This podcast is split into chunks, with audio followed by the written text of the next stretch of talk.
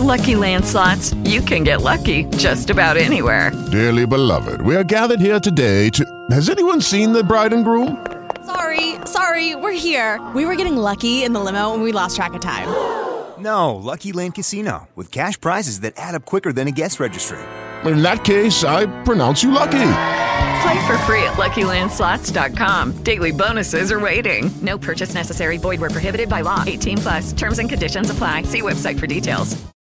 The Mandy Connell Show is sponsored by Bell and Pollock Accident and Injury Lawyers. Now, it's Mandy Connell on KOA 850 AM and 94.1 FM. Good afternoon. It's Mike Rosen in for Mandy just today, and Mandy will be back on Monday on this nice Friday, the 10th of June already. Summer's almost here. Dave Lauer alongside. Hello, Dave. How are you doing? Terrific. How are you on Good. a Friday? Good. So now, during the pandemic, even even in the latter stages, as it was fading, uh, you and Mandy and a lot of people were doing this remotely from your homes. We still are to a large extent. Yeah. Sometimes yes, sometimes no. Yeah. What's the criteria for when you? Uh, well, it's it's no longer really the criteria of the pandemic. It's more conditions. Who do we have guests in studio? Who do we have guests that we'll use on Zoom? That kind of thing. All right, so, what do you prefer, home or here? Home, no question. Really? I I I find I'm more productive at home. You've heard that Musk has said that all of his workers have to be at the workplace at Yes. least 40 hours a week. Wonder whether that's going to be a trend. It seems to me, while it's certainly more convenient for people to stay home, an awful lot of jobs do require your presence at the workplace and that kind of interaction face to face with people. It strikes me as more productive. Um, I, I wonder when the trend line is going to flip on that, whether people will prefer to go to work or whether the employers will say, no, you're going to have to come in the office. I wonder if the employers will realize that in some cases their employees are more productive from home because they don't hang around the you know the, the water cooler talking all day. Uh, yeah. And a lot of diligent workers will be just as diligent at home, but I think many more will be gaming the system and not being nearly as productive. That that could be, and uh, employers will find out and uh, act accordingly. All right. Okay. Uh, I want to talk about the Soviet style show trials now taking place in the U.S. House of Representatives and being broadcast on all the networks except for Fox. That's true. And Fox is being criticized now by the New York Times. as. How can you not do this? How about redundancy? How about this is a sham? It's a show trial. It's it's so transparently contrived. But I'm going to get to that later. Uh, first, I want to talk about how the left politicizes school shootings. Our telephone number is 303 713 8585. Although I notice, filling in for Mandy and even for Ross, we get a lot fewer phone calls than we used to on talk radio. Not just here, but everywhere. Is, is that the case? I think it is. Too bad. I kind of prefer. However, I do have the capability of, of getting text, text messages and talking about those. That seems to have replaced uh, phone Yeah, calls you know, to I- a large extent. I, I resisted that earlier, oh, up till a year ago, uh, just because I prefer the interaction verbally. However, I'm uh, just I'm taking a look at reality and and making a change on that policy consequently. Since what can you do? All right.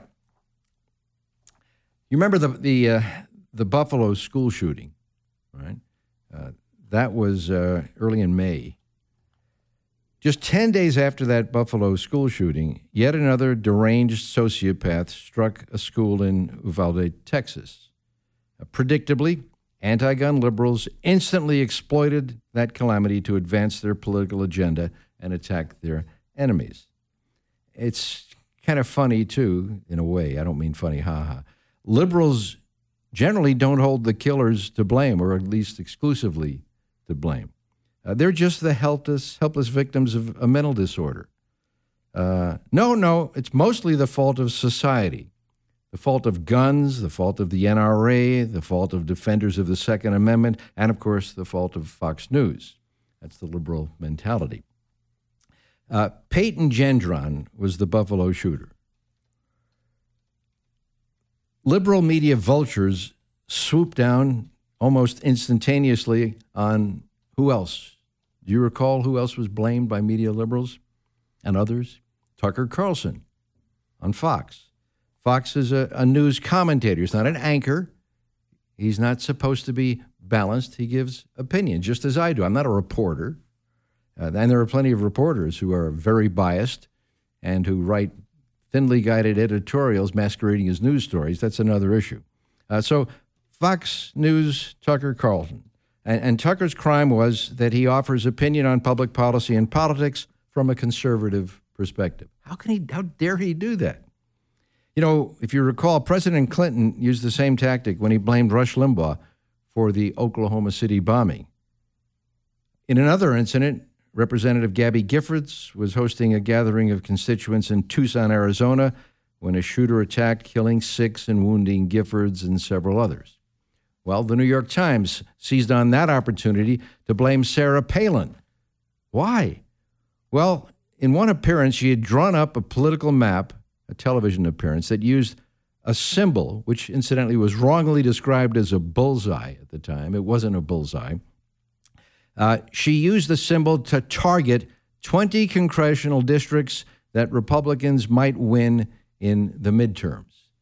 Uh, without talking about the names of anybody, uh, just these are contested elections.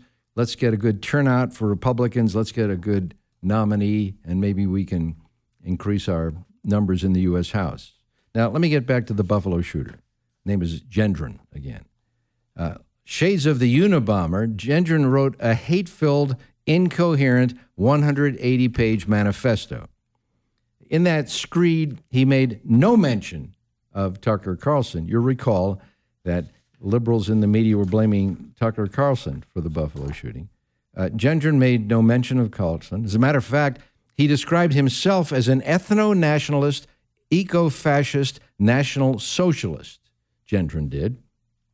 He also said he particularly hates libertarians and conservatives.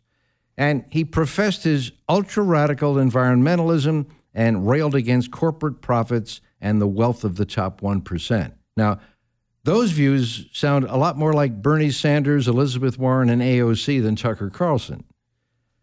Gendron's only mention of Fox News in that 180 page manifesto screed was to demean hosts Maria Bartiromo and Greg Gutfeld because they're Jews.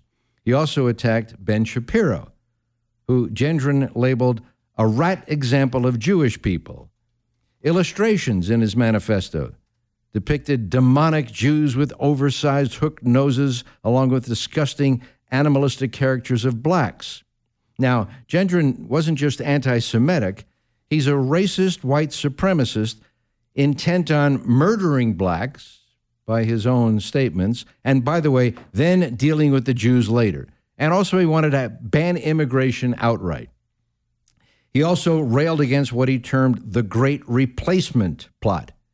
Uh, that terminology is circulating, and it means different things to different people. Gendron's version of it was a plot to overwhelm America and its electorate with third world immigrants. Uh, Chris Hayes, who's one of that, that stable of radical left wingers on MSNBC, he seized on that statement to link Gendron with Tucker Carlson. Oh, also with Fox News Republicans and white people on the right. Really. So they're the same kind of people based on their views as, as Gendron? Nonsense.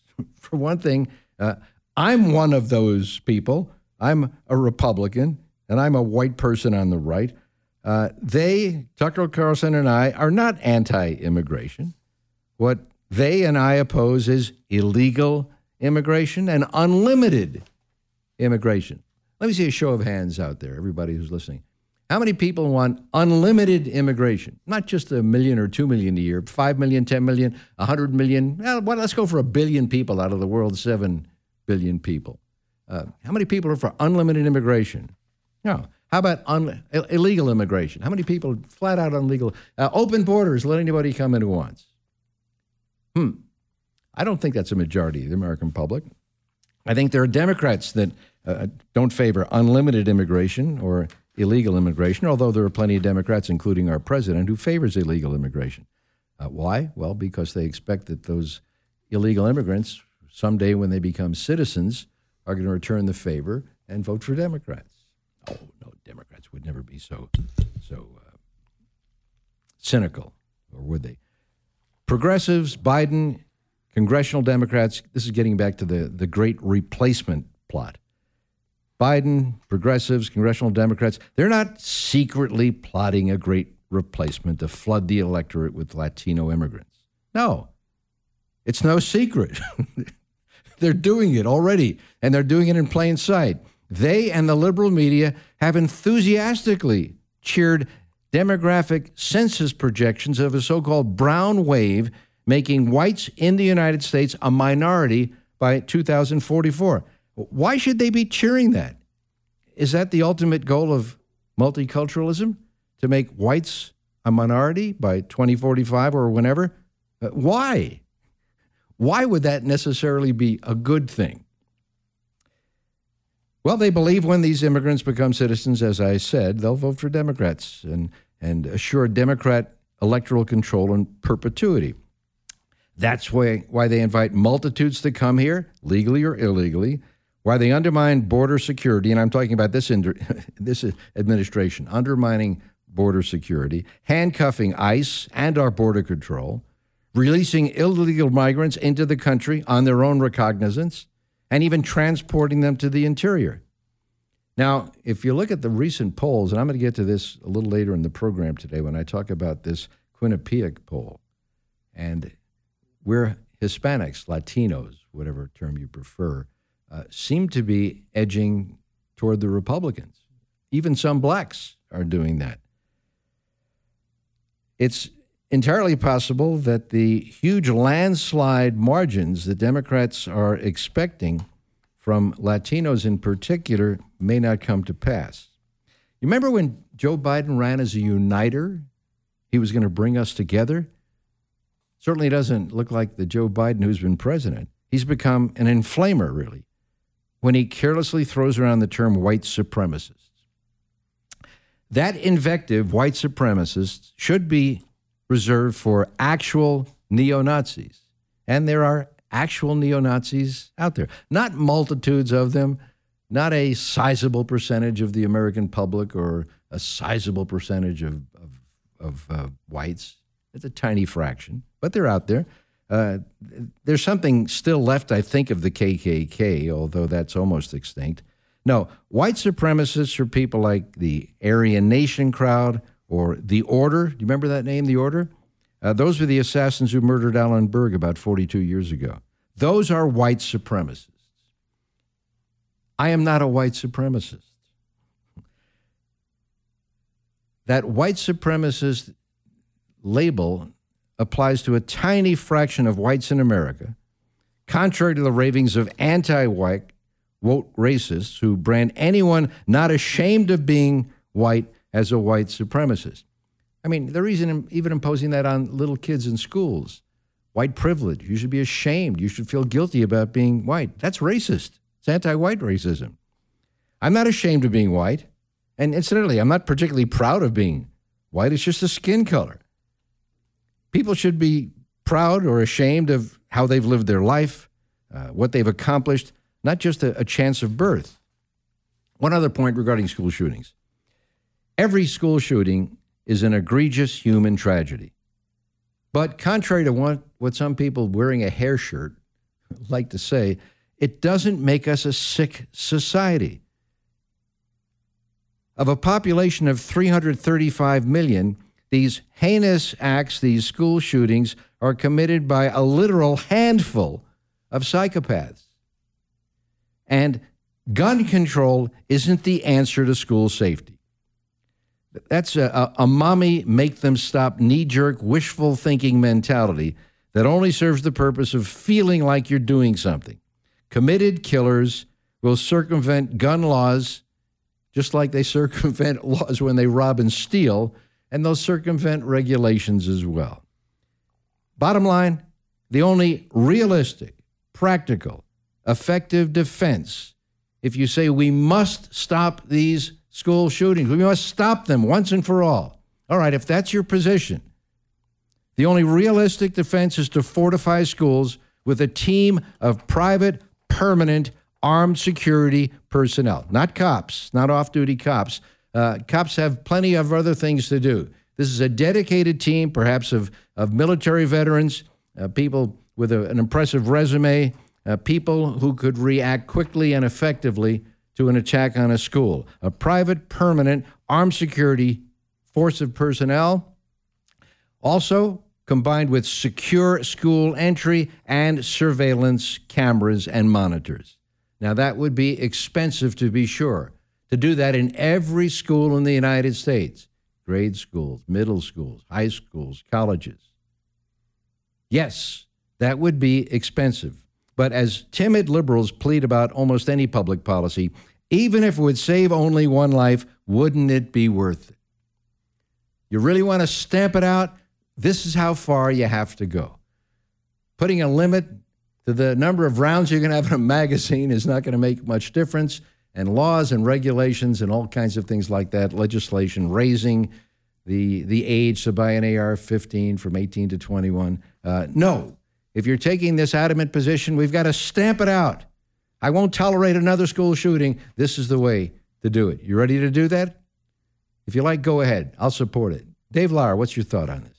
Well, this has been a proposal that has been around for a while, and that's to take some teachers who have perhaps uh, military backgrounds, train them, and have them in schools.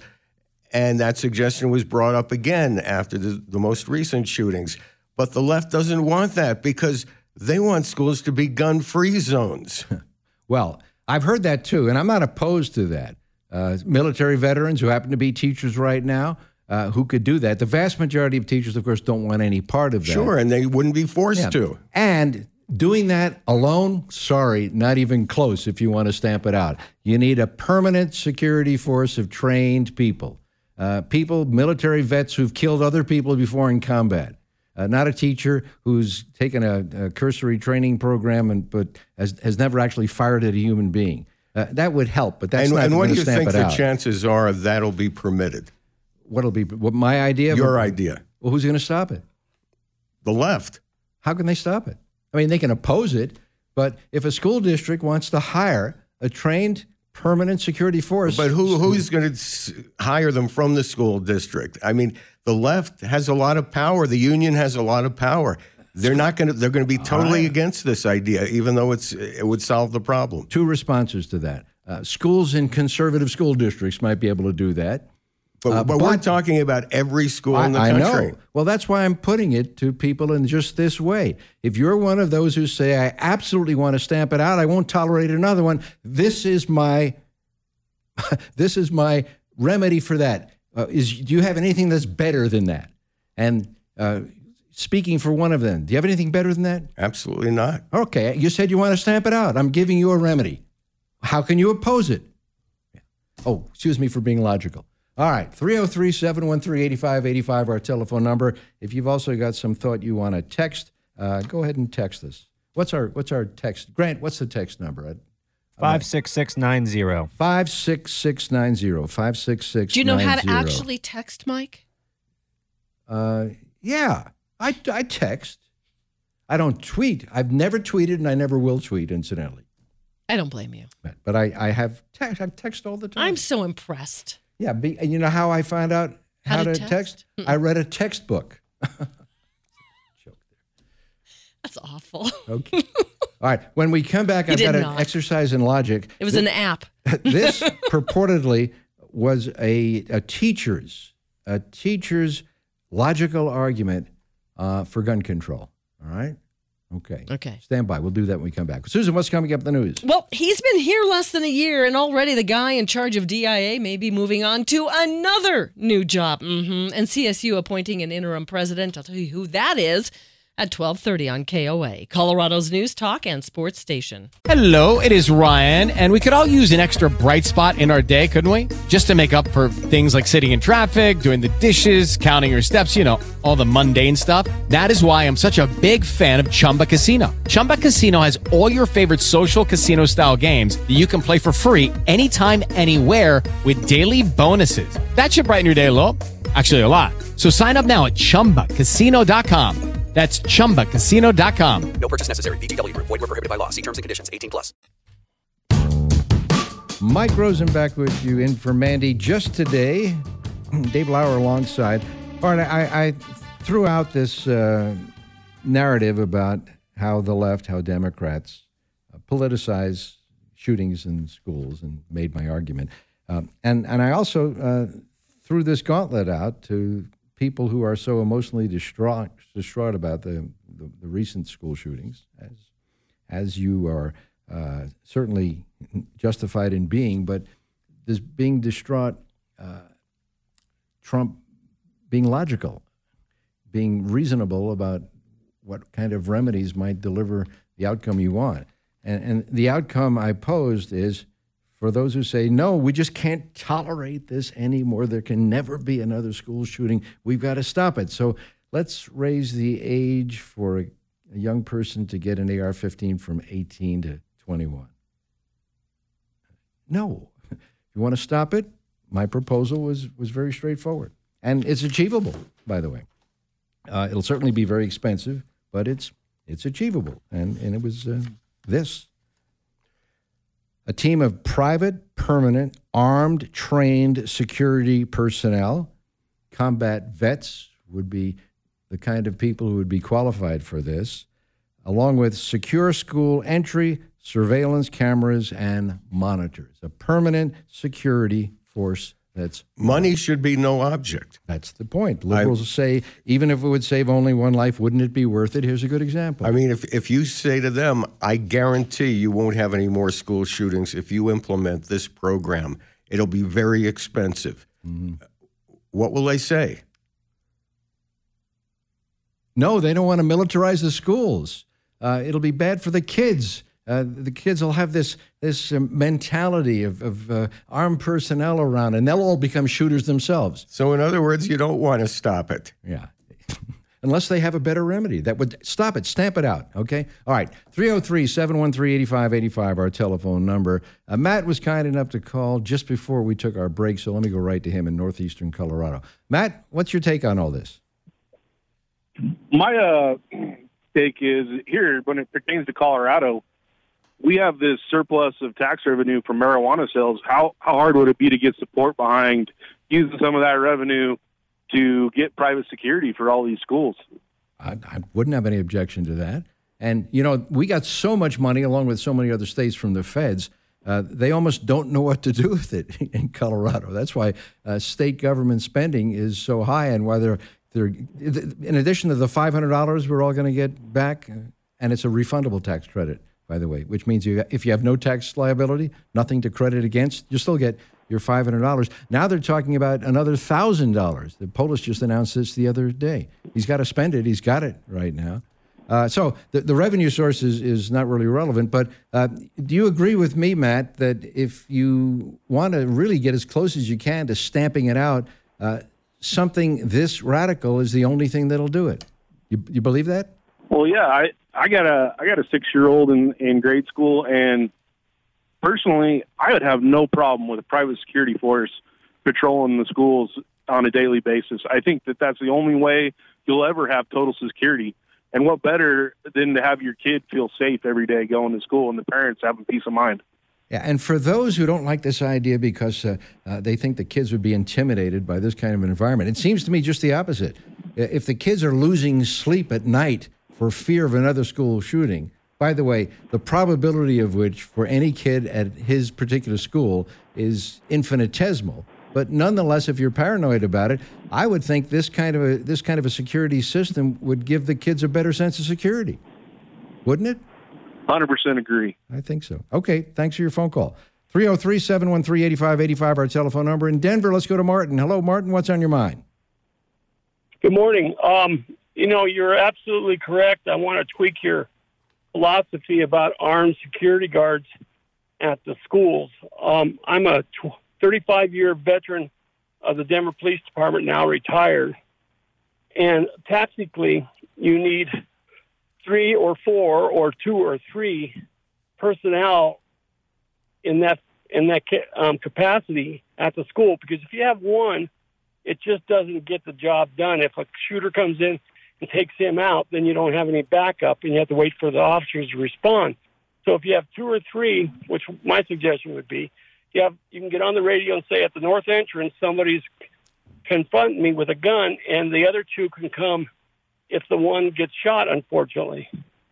Also, I think you should do police officers. I mean, I like your idea about veterans, but police officers are used to handling kids and Sure. calls, situations, and they don't want to pay for it. Now, um, by the way, I, I agree about using police officers, but I'm thinking about uh, retired police officers because we're we're having enough trouble now keeping, retaining, and recruiting cops after all this defund the police nonsense. Uh, the police that we do have are already being stretched thin. Retired cops, I think, would be a good place to go. Do you agree? I agree with you. Um, I think uh, wages, incentives, pensions um, will solicit more officers. Um, hiring, you can hire officers, but I think retired officers. But you know what? I'm 66 years old. I uh, working the streets a young man's game, and I don't know if I'd be up for it. I would have the tactics. I would have the ability with being armed. But you know, it's a young man's game to confront uh, armed ass- assailant coming at you. Uh, I agree. and, and how about what happened in Uvalde, Texas, where this the people that the the police that could have stormed the school laid back for an hour. This after Well, after the experience a- at Columbine, you know, we learned that you you gotta you gotta rush to the gunfire.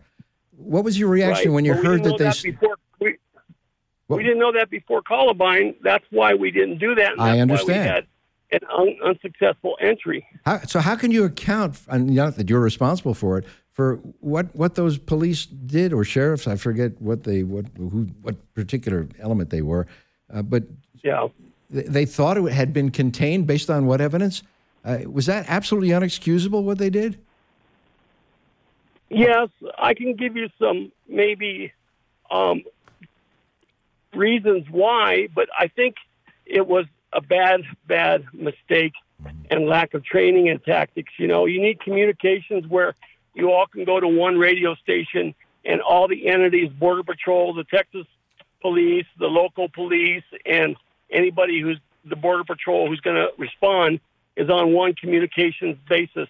Um, you know, they had problems with communications with dispatchers from the kids to the officers. Whether they ignored it or not, I can't speak on that. But it was a big problem, a big mistake. But there's solutions, and like you say, we learned after Columbine, and there's classes and tactics and everything taught. They didn't follow it all the way because I think they fell down on communications and response and commanders. And I agree with you. Um, I'm old school top, so if we showed up at a scene like that, we're going in. We're going in to kill the guy. Yep. That's what I'm doing. I'm not sitting waiting for a plan or the SWAT team. Uh, my generation went in. We went in the house. We went in the schools. Now you know who Diana DeGette is. She's a Uh, unfortunately, I do. Yes. Okay. She represents District One, the U.S. House of Representatives. Uh, Pat Schroeder held that seat for 24 years, and I think I think Diana DeGette has just passed her in terms of uh, seniority. Uh, in, in any event, crazy. She, she's a noted expert on guns. Uh, you you remember the stupid thing she said about magazines uh, some years ago, indicating that she didn't Yeah. understand, understand what a magazine Exactly. was. Uh, I just saw her being interviewed on a local news station, and she threw out uh, this one platitude. You know, why would anybody need uh, any more than 12 rounds in, in a magazine? Now she knows what a magazine is, by the way. Uh, when you talked about you having one security officer in a school wouldn't be sufficient because he could be taken out, uh, why would that security personnel or any of them uh, need more than, I don't know, six, seven, eight rounds in their magazine? I mean, you, you, can, you only need one to kill somebody or wound them, right? Uh, no, Well- you might use you might need twenty because you don't always hit what you're aiming for. That's why you need more than 12 you- rounds. You can hit them. You Yeah. can hit them in the hand and shoot their gun out, then that's all good and fine. But life doesn't work that way, and assault and tactics and conf- confrontation doesn't work that way. You're exactly right. All right, thanks for your thanks for your call, Martin, and thanks for your service as a Denver cop. All right, Dave. Here's what I was teasing before. Now, this is just something that was floating around the internet. And who knows where it comes from and and whether there's any truth to it. Uh, so the narrative here is uh, presumably a teacher who is pro gun, as you will see in a second, because she's giving the argument that someone who's a, a defender of Second Amendment rights and things like that would use. Uh, but it's a stupid argument. Now, I don't know whether this was all made up and, and uh, this was uh, just somebody's fantasy or whether this actually took place. I doubt that it's real. But in any event, it's, it's a wonderful, uh, it's a wonderful uh, opportunity to uh, deconstruct something. Uh, this entire exchange would, would get an F plus, which is worse than an F, uh, in a in a Logic 101 course. Okay, here here it is. This is the teacher. I have a student in my class that keeps hitting other kids with a hammer over and over. I can't get anything done, and the other kids are hurt and they hate it. Person B says, Have you tried taking the hammer away from that student? Right? This is what a gun control advocate would say, right? Have you tried taking, like, just like taking the gun away? Uh, the teacher responds, No, no, no. It's not the hammer's fault, as if it's not the gun's fault, right? So presumably the, the makeup person here is an idiot who's in, favor of uh, Second Amendment rights and doesn't want to take guns away from people. Okay. No, no, it's not the hammer's fault. Uh, everyone knows that kids have the right to have hammers. I want to buy a bunch of hammers and give them to all the other students, and then no one will ever have problems with hammers again. More hammers will definitely fix everything for sure. Right? This is supposed to show how stupid people like me are when I talk about what's realistic and what isn't. Uh, n- no one on the Second Amendment side has ever said that more guns will fix everything for sure. Or that we should give everyone a gun. Yes. A lot of people don't want a gun.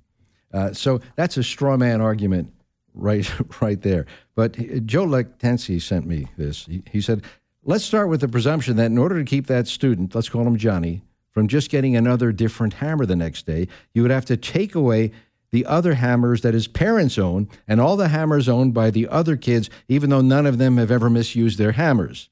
And after you've done that, when Johnny shows up to school the next day with a screwdriver and starts stabbing the other kids with the screwdriver, you repeat the process for screwdrivers. After you've taken away all the screwdrivers, he shows up the next day with the a tire iron from his father's car and starts hitting the other kids with the tire iron. You repeat the process for tire irons? Then you go to 12-inch torque wrenches, kitchen knives, and baseball bats.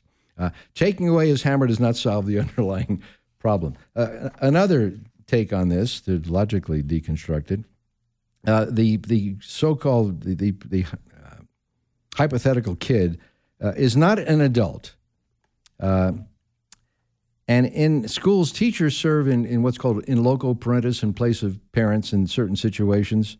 Uh, he, he's not an adult, and uh, he's he's uh, not using the hammer for self defense, as someone might be in their home defense. He's using the hammer to beat other kids over the heads with, which incidentally is not allowed. It's a crime. He could be prosecuted for it. Uh, you're not allowed to bring it to school, certainly for not for, for that purpose. So what he's doing is against the law. Uh, shooting people with a gun other than in self defense is also against the law. But shooting someone with cause, if it's for self defense, isn't again. Anyway, this was. I, I, I would love to know what was the motive of the person that created this whole hypothetical case. Maybe it is just so we can deconstruct it like that and, and show what Second Amendment advocates don't believe, as opposed to how they are cartoonishly presented. Uh, all right. Uh, 303 713 8585, a telephone number. Uh, let's see. We, I think we have time to take a text message or two here. Um, thank you, Ross. The Sina Misha story gave me goosebumps. Wait, that's that's the Ross Kaminsky who's done. Does that mean there's been no, no text messages on this one? Okay. Well, so be it. Uh, do you remember well, there are some text messages here. I, I, I don't have. Okay, yeah, well, go ahead and read, read one. Uh, police and sheriffs are armed security. Why would children be bothered by private security and a larger presence for their safety? That's one comment. Let me let me stop on that one. Okay. You have heard people in Denver which is a, a progressive paradise, who don't like the idea of security cops, uniformed security cops in schools. Mm-hmm. So they already have that mentality. They don't like that. You and I think that that would provide a greater sense of security for the kids, not a lesser sense. But they're already opposed to having any kind of school school. Uh, uh, and these are on-duty cops, incidentally, in some schools, not off-duty cops. Okay, what's the next one? Uh, the reason someone would eat more than 12 bullets in a magazine is because they can't shoot. I think he meant to say need, not eat, right? Yes, I, Yeah. I would. I would. Because he's a lousy shot. Yeah, okay. Uh, here's how about arming custodians? They have less responsibilities and know the ins and outs of the school. Of course, a certain amount of training and consistent range time would be mandatory, but this is a good option that doesn't get very much discussion. Well, but then they wouldn't be doing custodian work because they're supposed to be on guard. That's why we have cameras and monitors. Uh, okay, Joe, Joe custodian, come on, there's a school shooting. Wait a second, I've got a plumbing problem here. The basement is flooded. I'll be there in 20 minutes or so. No, that doesn't work. What else do you have? Uh, I taught for 30 years. From my experience then and observations since, I'd wager many school district leadership and many teachers and many teacher unions do not want more people in their schools in a position to evaluate and comment on the school day and what's Ah. being taught. Okay, so he's bringing in uh, a, another issue here, and that is we don't like the fact that our kids are getting indoctrinated in schools. So let's not have other people come in because just as parents, when their kids were made to stay at home, discovered what the kids were being taught and rebelled against it, we can't have any more of that. Here's someone says, What about the National Guard? Uh, the the National Guard, for the most part, is not a permanent force. A lot of them uh, are just called uh, called to, to duty when they're needed in uh, different kinds of situations. So they're not standing by to do this. And uh, most of those people have other jobs too. National Guard service is part time, so that doesn't work either. And that would just reduce the number of personnel who are doing something else they're supposed to be doing. So I would have people who are not working at something else or changing jobs who want to be on part, part of this security team at a school. Uh, okay, let's take a break for news. When we come back, I want to take you back to the uh, the 1970s and 80s uh, to the Weatherman faction. Uh, they weren't meteorologists; they were left wing terrorists, and and talk about the Kathy uh, Boudin and uh, her son Chesa Boudin, who was the district attorney in San Francisco, who was just recalled. We'll get to that after this.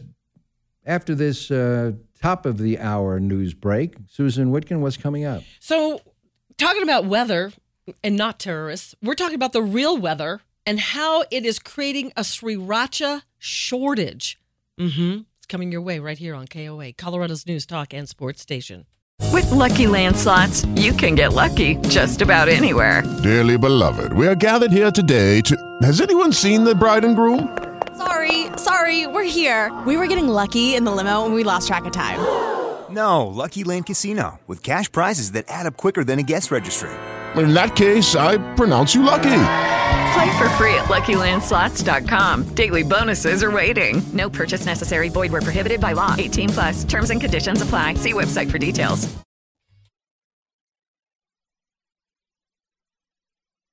The Mandy Connell Show is sponsored by Bell and Pollock Accident and Injury Lawyers. Now, it's Mandy Connell on KOA, 850 AM and 94.1 FM. Mike Rosen in for Mandy. Just today, Mandy will be back on Monday. Dave, Dave Lauer alongside. Uh, just a postscript on what we were talking about in the last hour school shootings and what happened in Buffalo and what happened in Uvalde, Texas. I got a couple of text messages, obviously, from people who aren't big fans of mine. Uh, one says, Do you even believe your own BS? Dude, retire. Well, I have retired, actually. I do this part time now. Uh, Buffalo grocery store, not a school shooting, you uninformed idiot. Um, well, let me say, and I don't recall exactly what words came out of my mouth, but if I did say uh, Buffalo school shooting, that was a slip of the tongue. Uh, I am well aware that the Buffalo shooting was in a supermarket. And by the way, I can prove that because what I talked about in the first segment um, was just what I wrote about in the Denver Gazette. That was yesterday on Thursday. And my opening line was just 10 days after the Buffalo shooting, another deranged sociopath struck a school in Uvalde, Texas. I just talked about two different shootings because it's not just school shootings. So I was well aware that Buffalo was not a school shooting. If I did say school shooting, that was a slip of the tongue. All right, 303 713 8585, our telephone number. Here's a, a walk down memory lane, and not necessarily good memories. But first, let's, let's start with the son, and that's Chesa Boudin. Uh, Andy Kessler had a great piece in the Wall Street Journal the other day. Dateline San Francisco. He says, As I walked to lunch last week in Little Saigon, a few blocks from City Hall, I hurried across Eddy Street to avoid an obvious group of drug dealers. The sidewalks were filthy, filled with homeless tents and a god awful smell. Distracted, I almost tripped over a squatting man sticking a hypodermic needle between his toes. Two cops leaned against a police car nearby. Meanwhile, pedestrians lawfully waited at a traffic light before crossing. Why? No wonder Chesa Boudin, if polls are correct, will be recalled as San Francisco District Attorney on Tuesday. Now, he wrote this on June 6th. In fact, uh, Chesa Boudin was recalled, and he's no longer the uh, SF District Attorney. Kessler goes on to say, I'm reluctant to convince someone based on his parents' background, but Mr. Boudin provides many clues. Former members of the Weather Underground domestic terrorist group, his parents, were jailed and convicted for being getaway drivers in the 1981 Brinks robbery and murders. He was then raised by the Weather Underground's Bill Ayers and Bernardine Dohrn, who you might remember were friends with Barack Obama. A little more background. That was just the lead in on who Kathy Boudin was. Uh, she died, by the way, uh, in, in May uh, at the age of some, something in her 70s, 78 perhaps. On October 20th, 1981, uh, she was among a trio of leftist radicals previously associated with the Weather Underground, who, in tandem with members of the Black Liberation Army, executed a robbery of an armored car truck in Nanuet, New York. Between the robbery itself and a subsequent encounter with police, three people, Brinks guard Peter Paige and members of the Nyack Police Department, Officer Waverly Brown and Sergeant Edward O'Grady, were killed. As part of the robbery, Boudin, who died May 1st at the age of 78, agreed to assist in the getaway, and upon encountering several policemen, including Brown and O'Grady, lulled them into a state of complacency and gave her accomplices a chance to gun them down. The loss of life would have been tragic no matter what, but it seems especially senseless given the causes that exercised Boudin and her leftist tribe would have seemed so remote to America in the early 1980s. Uh, remember, she, she was a, a 60s radical, but this is that was her, her life's work, so she didn't look for another job. By, by then, the early 80s, the age of Reagan was upon us. Boudin was a, a throwback to an earlier period. Yet Boudin and her fellow ex weathermen, Marilyn Buck, Judith Alice Clark, and David Gilbert, had aligned themselves with an outfit that called itself the May 19th Communist Organization. Why May 19th? Well, here's a clue. Look up the birthdays of Ho Chi Minh and Malcolm X. They were both born on May 19th. Born in New York City in 1943, Boudin was reared in a family to which leftist causes were second nature. Her father, Leonard Boudin, was an attorney whose attitude toward client selection seems to have been the more left wing radical, controversial, the better. In his years of practice, he defended Pentagon Papers leaker Daniel Ellsberg, draft resistor extraordinaire Dr. Benjamin Spock, far, uh, far left bass, bass baritone Paul Robeson, and others.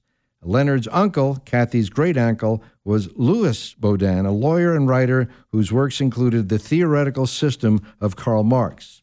So the apple doesn't fall far from the tree. The laws of adolescent rebellion might suggest that the offspring of such a family would have become a supporter of Barry Goldwater in the 1960s, but Kathy followed in her forebears' footsteps and went far beyond what any of them could have ever contemplated. Her early life is full of examples of an almost comical commitment to leftist sacred cows. While at Bryn Mawr College, for example, she made a pilgrimage to Cuba and chose to major in Russian studies. But by the late 1960s, she had thrown in with the Weather Underground, the moral certitude of which, in its opposition to the Vietnam War, among other causes, led its adherents to justify all manner of violent acts. Just a little sidebar. Think about the summer of rage and all the riots and looting and everything else. These were people who appended themselves to a cause. Uh, yes, the vast amount of people who went to those demonstrations uh, weren't uh, torching police cars and looting stores, uh, but uh, whatever they did was justified because of the righteousness of their cause as they perceive it. Uh, here in Denver, when there was a confrontation between the police and demonstrators, even though no police were killed and the violence wasn't nearly as bad here, those angry crowds would do whatever they could to provoke the cops. A, it's what people on the left do for fun. Uh, this is the way they uh, they add meaning to their their lives, and uh, unlike talk show hosts who can get things off their chest uh, with this kind of a platform, uh, they're they're empowered. Uh, anyway, that, that's the mentality we're, we're working with, and, and, that's why they are so quick to do things like uh, yell and scream outside the houses of Supreme Court conservative justices. Uh, to pick up where I left off, in March 1970, Boudin made a quick exit from a Greenwich Village townhouse where Weather Underground members had caused an explosion in the process of constructing bombs meant for use at Fort Dixon, New Jersey. That was an Army post. Having stayed true to her cause during her 11 years on the run, she emerged on that faithful day in October 1981 when Page, Brown, and O'Grady were killed, the latter two inarguably with her com- uh, complicity.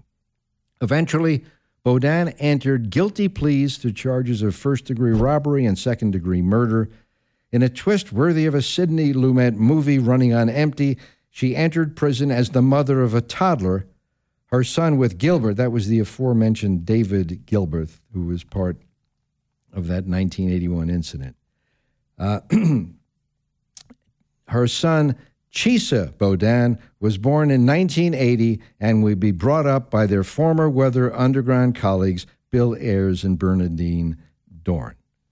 Uh, so that, that's the pedigree of Chesa Boudin, uh, who was district attorney in San Francisco one of these permissive district attorneys whose cause was decarceration, not incarceration, refusing to prosecute people who should be in jail and doing everything he could not to punish this kind of behavior. I'm not talking about uh, Kathy Boudin's uh, Weather Underground, but illegal activity of one sort or another. Uh, so now Chesa Boudin, who was recalled even in left wing Nancy Pelosi San Francisco, is no longer the DA in San Francisco. Uh, he graduated from Yale, Oxford, and Yale Law School, served as an interpreter for Hugo Chavez, the uh, Venezuelan socialist president. Uh, he supported San Francisco as a sanctuary city. In November of 2019, Chesa Boudin was elected DA after running on a platform of, as I said, decarceration and ending cash bail. Asian Americans were big supporters then, but not anymore. February recall of three school board members, one member, Allison Connells, said that merit is racist. Asian Americans in San Francisco are now fed up with increased personal and property crimes against them that often go unprosecuted. It's not law and disorder, it's flaw law and order is flaw and disorder. San Francisco has seen a rash of robberies. Stealing items valued at less than $950 is now considered a misdemeanor. Last fall, organized smash and grab looters hit Louis Vuitton stores and other luxury stores. Even Walgreens have closed since 2019. In a remarkably still open CVS near Eddy Street, nearly every item is locked behind plexiglass. This is what he presided over and aid and aided and abetted. And isn't that interesting? So if as long as you stole less than thousand dollars worth of merchandise, it was a misdemeanor. Uh, so these uh, smash and grabbers, these thieves, had to be very careful to look at the prices of all the things they were stealing, so they stopped before they hit thousand dollars. Yes, Dave. You know, back in the day, you'd have people with similar points of view become uh, defense attorneys, like William Kunstler. Mm-hmm. Yeah. Uh, this is very insidious. Uh, instead of trying to be a defense attorney and defend these people, this guy said, I'll become an AG and I won't prosecute them. Yes. That is very insidious and dangerous. But it's fairer. People don't want to go to jail. It's not a nice place to be incarcerated. See? Where's your compassion? U- Usually, you'd think of someone who's a DA wants wants to you know halt crime and wants fewer of these bad guys out on the street, put them away. Now we have DAs that want to do just the opposite. That scares the heck out of me. Yeah, so let's talk about William Kunstler. You and I know who he was because we're both from New Mhm. York. Uh, he was a radical left winger, and his clients uh, almost exclusively were radical left wingers. Now, he makes the case, and others like him make the case, and it's a valid case, that even the worst criminal deserves uh, legal representation, uh, deserves due process of law. Fair enough. Timothy McVeigh, uh, he had a, a trial here in, in Denver, as a matter of fact. Uh, I don't uh, dispute the fact that they're they're entitled to a, a defense and that the prosecution must prove its case. Right? The de- defense doesn't have to prove innocence. The prosecution has to prove guilt. That's the way the system works, and that's the way it should work. However, let's talk about motivation. It wasn't just because Kunstler wanted to give people due process. No, he wanted to, he wanted to do anything he could to get radical lefties off the hook. Right? That's what he did. That was his cause. And he believed, based on the fact that he's a radical lefty himself or was a radical lefty himself, that he's doing good things. And that's Chesa Boudin's cause, Yes. except he's a DA. Yes, and we know who his uh, his mother was and who his grandfather Yes. was, and you know, there you go. All right, 303 713 8585. I'll tell you, the electorate of San Francisco, you get what you pay for. It's not like he was hiding out and and and trying to deceive us. He was upfront about it. Yes, he was. And they elected him because he ran on that platform. Yeah. But then they saw the consequences of it, just like in Denver. A lot of compassionate people um, supported those who were squatting in, in abandoned houses, abandoned properties, who were creating all of these homeless camps in Denver, uh, fouling the environment, uh, being public nuisances. But you see, these are people with mental illnesses, and some of them clearly have mental illnesses. Uh, others, however, uh, like this hobo life, uh, young people on the streets now, uh, some of them uh, just want to be free and independent and not be caught in the rat race in the establishment.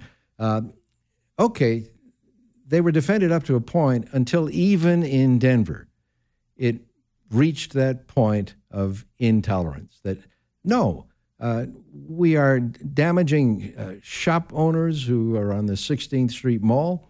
Uh, the neighborhoods are getting denigrated. Denver is becoming a, a less attractive place to live, certainly in certain areas. And at a certain point, you've got to think that the majority of people who work hard, who pay taxes, uh, who pay rent, who have a family, uh, they have some rights also. And and fouling the Denver environment with with this uh, epidemic of uh, ad hoc campsites uh, went as far as it could, and now finally they're pushing back. And you know what? We, you always talk about how words matter, and uh, camping is is the wrong word. Squatting is the correct word, and it's almost never used in the media. True. Yes. Because, uh, you know, you remember the phrase, I used this for years semantic infiltration. Yes. Uh, that's when you get duped into using the other side's Right. carefully crafted language, whether it has to do with gender identity or, or whatever you, you want to do. You have to be careful not to be pulled into that trap. Uh, and uh, I'm not, I'm going to use the pronouns that are good grammar. Mm-hmm. If somebody doesn't like it, fine. You don't have to like it, but you don't control my lexicon. Have you gotten emails with preferred pronouns these days? I get them all the time. Yes. That's that's nuts. I laugh every time I see them. Uh, it annoys me, but it doesn't offend me. I don't care. But I, I will never say anything like, just who do they think they is? no, uh, those words cannot come out of my mouth. You know? Hmm. Uh, all right, we, we've got uh, one more break coming up in just a, 30 seconds or so. Susan Whitkin will tell us what's coming up in the bottom of the hour news. A- and then when we come back, we'll have, we'll have one more segment left. And one thing I, I'd like to do in that is uh, talk about the, uh, the the Democrats' version in the U.S. House of Representatives of uh, former Soviet Union show trials, which are going on right now. Uh, I guess they're covering it today, right? They covered it yesterday. ABC, CBS, NBC, all the usual suspects. Uh, Fox News, I'm told, uh, didn't cover it, but if you went to Fox Business, they were covering it there, but they weren't giving it the kind of primetime attention on their main channel.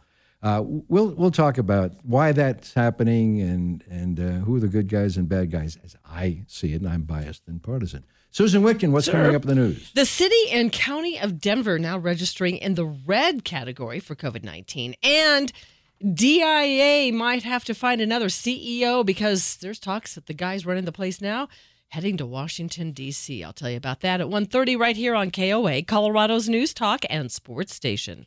With the Lucky Land slots, you can get lucky just about anywhere. This is your captain speaking. Uh, we've got clear runway and the weather's fine, but we're just going to circle up here a while and uh, get lucky. No, no, nothing like that. It's just these cash prizes add up quick. So I suggest you sit back, keep your tray table upright, and start getting lucky. Play for free at LuckyLandSlots.com. Are you feeling lucky? No purchase necessary. Void where prohibited by law. 18 plus terms and conditions apply. See website for details.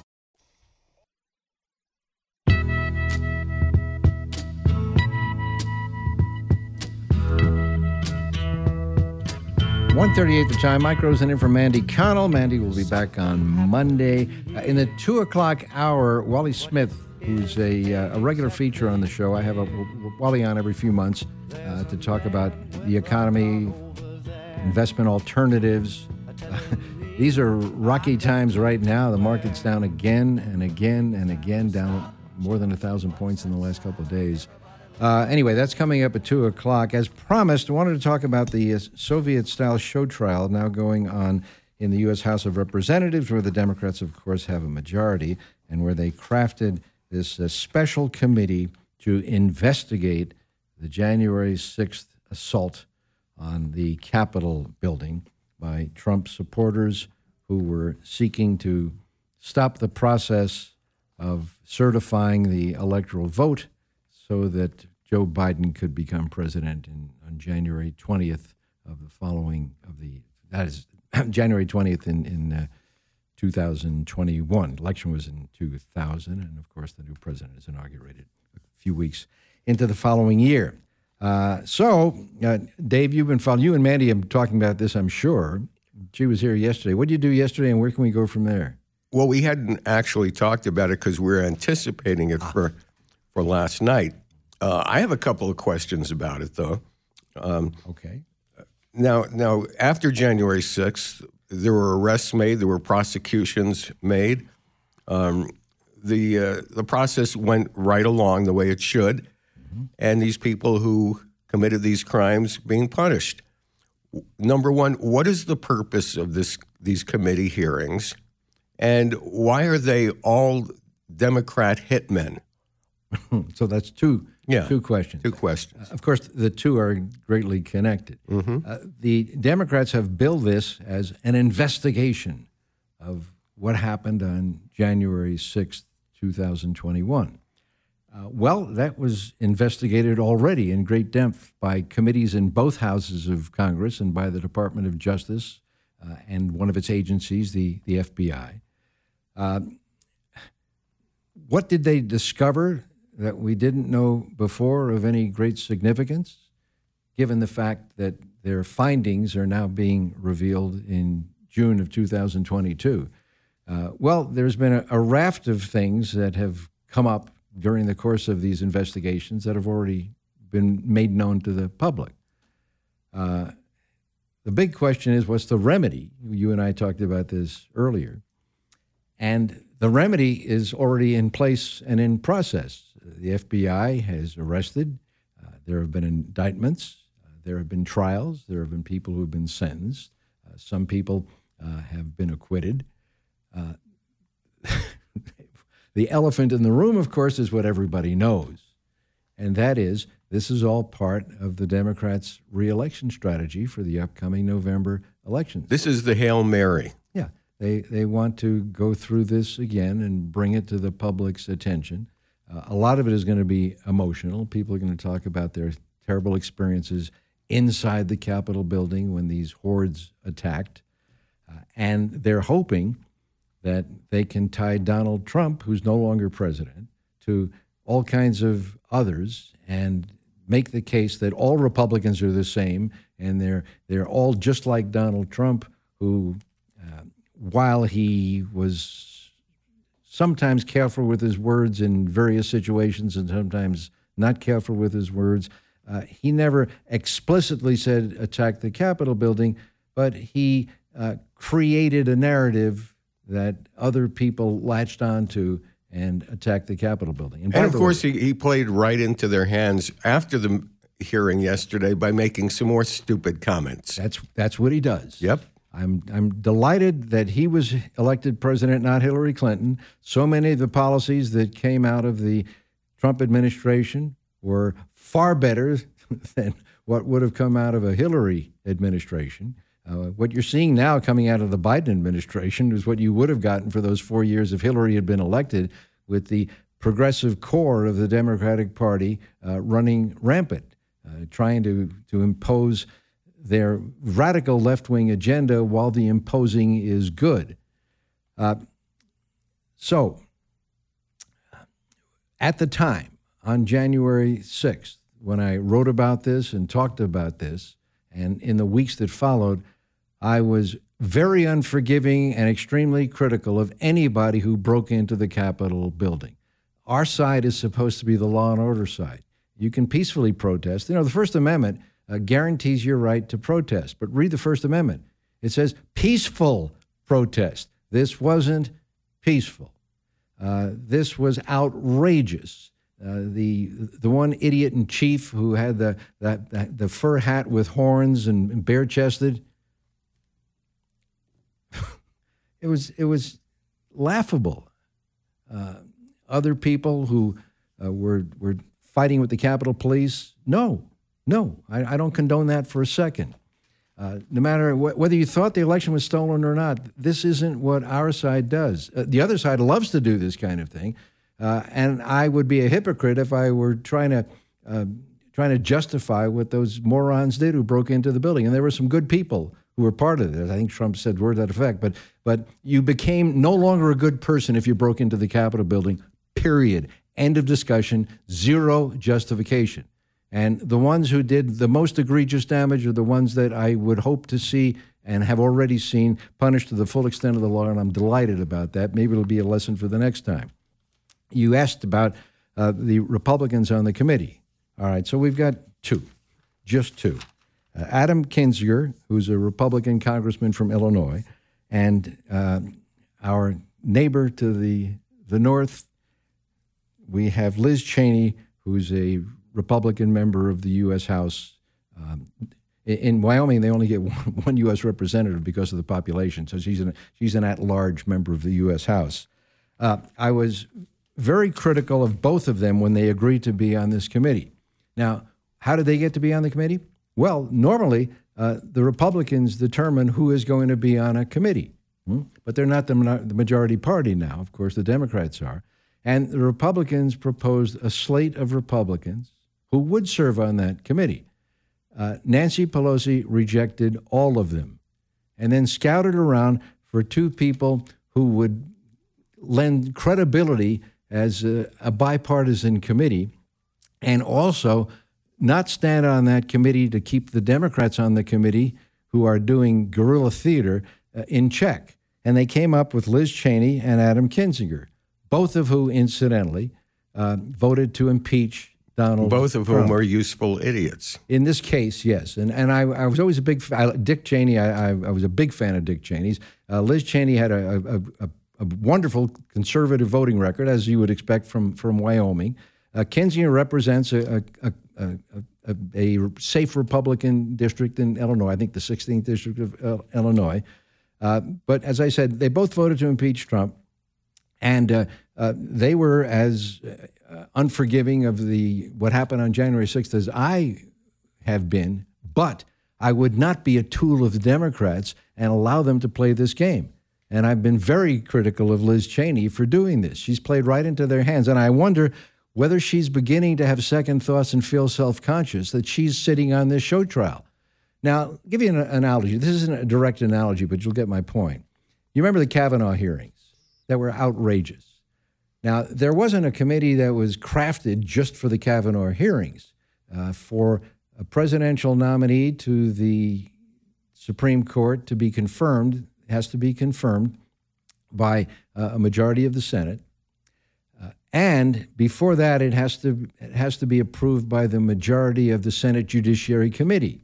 And the Senate Judiciary Committee has Republicans and Democrats on it. Uh, so those Democrats on the Judiciary Committee during the Kavanaugh hearings took turns beating up Kavanaugh, Judge Kavanaugh, to a ridiculous extent. That was also a show trial. They knew he was going to be confirmed anyway. Uh, and then they, they brought up all these allegations that uh, weren't corroborated, um, re- reduced him to, to tears on several occasions as I said, this wasn't an ad hoc committee, which the January 6th committee is. Uh, but those Democrats were there to oppose this nominee. They were unsuccessful in, in winning the fight. It went through the Judiciary Committee, and that was uh, it was uh, confirmed in the in the entire Senate. Uh, if the Republicans who had been proposed for that committee uh, by the Republican leadership in the House were on that committee during this whole process, and including now the show trial, uh, they would be there providing a, a, some balance and a check on the other Democrats dominating that committee. And we don't have that because Cheney and Kinzinger have not played that role during this whole process. This just adds some credibility to uh, Pelosi claiming, you see, we have a bipartisan committee here. Yes, she can say that, right.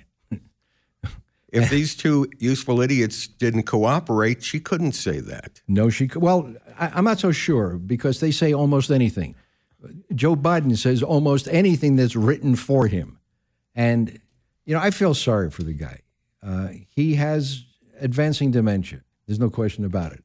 I, I have loved ones who have been through that stage, and I've seen it develop from early dementia to full fledged dementia. Uh, he's not full fledged now. You remember when Ronald Reagan was president? Yes. In his last year, he started showing signs of that. Uh, I liked Ronald Reagan.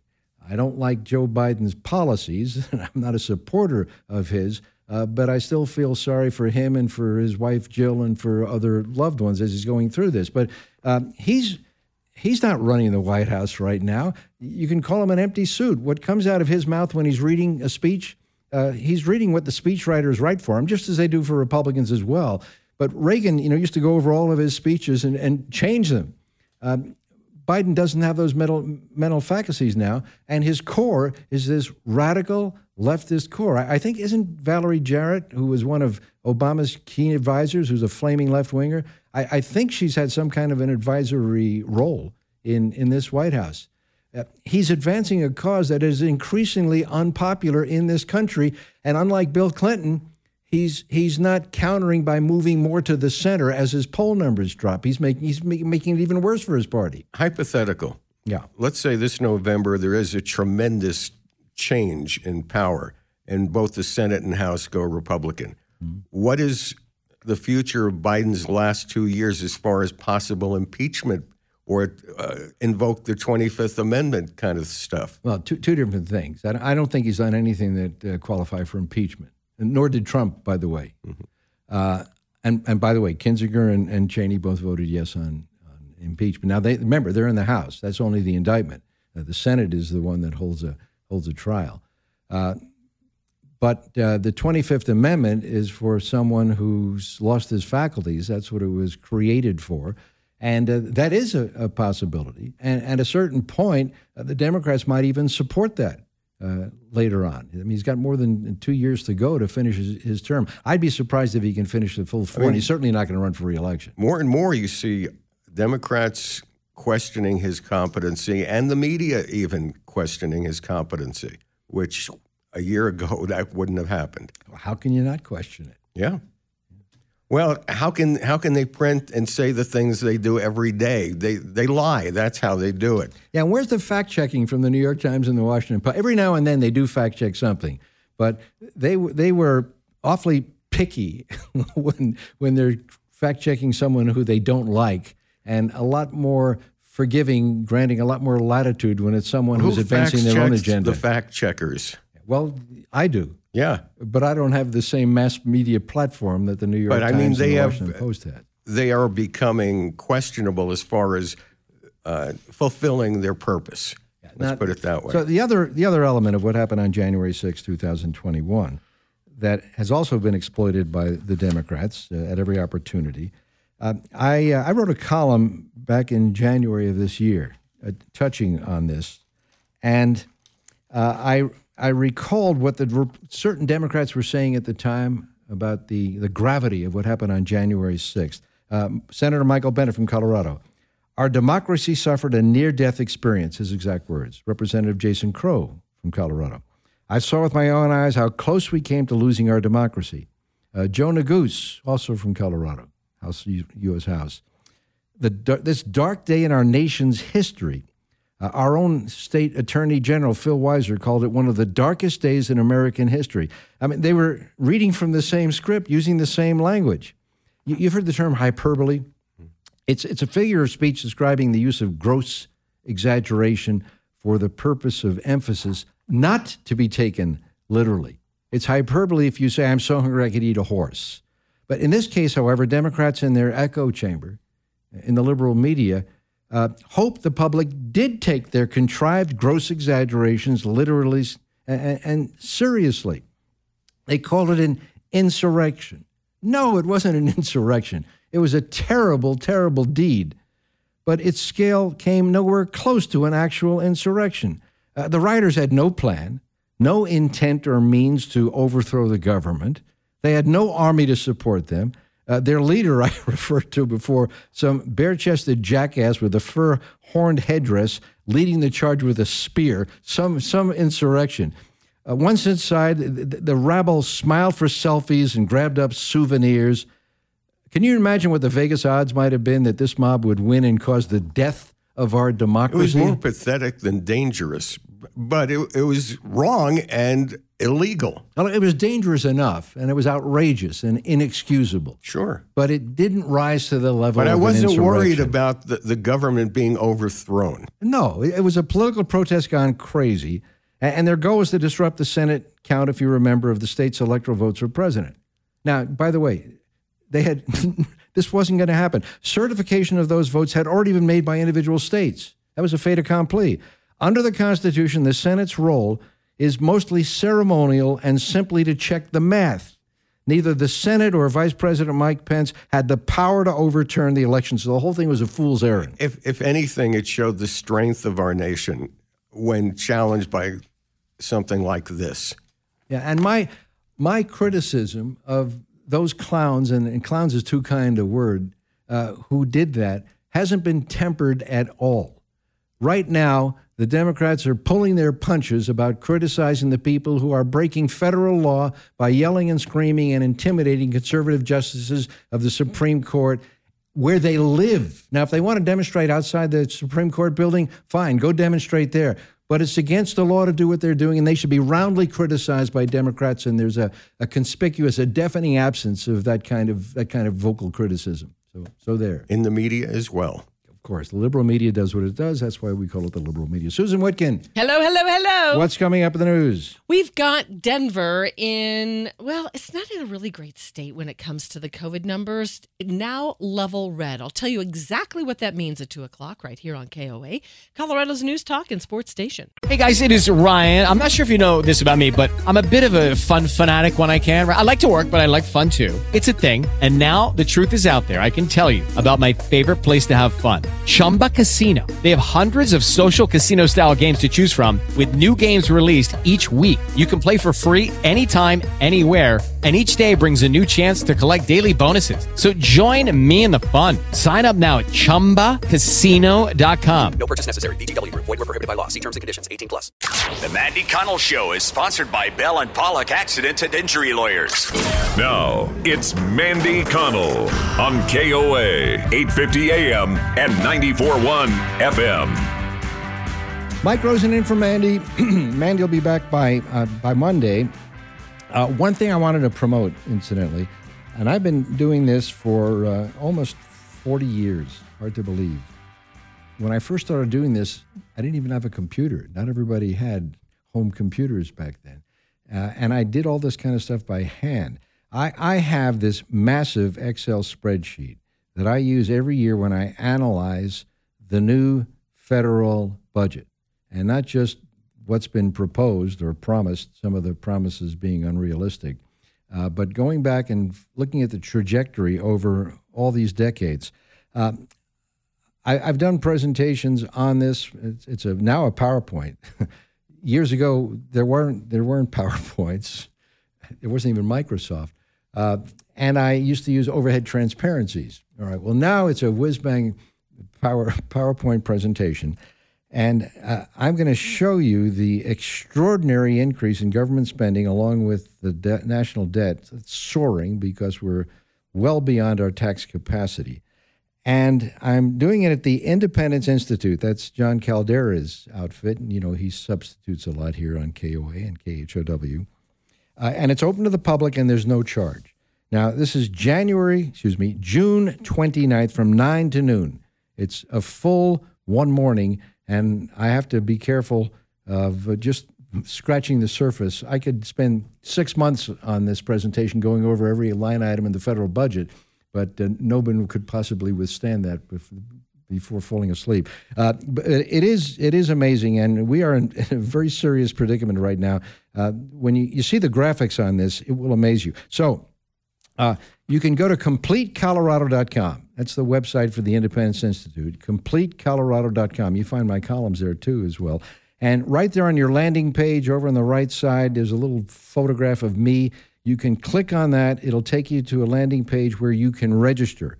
Uh, the seating is limited, and uh, I suspect in another few days it'll probably be sold out, although, again, there's no charge for it. So just go to completecolorado.com, uh, click on that, that icon of me, and uh, sign up for it. Uh, you will be very glad you did, although you will be also walking away with some serious concerns uh, regarding what our future is from the standpoint of federal finances.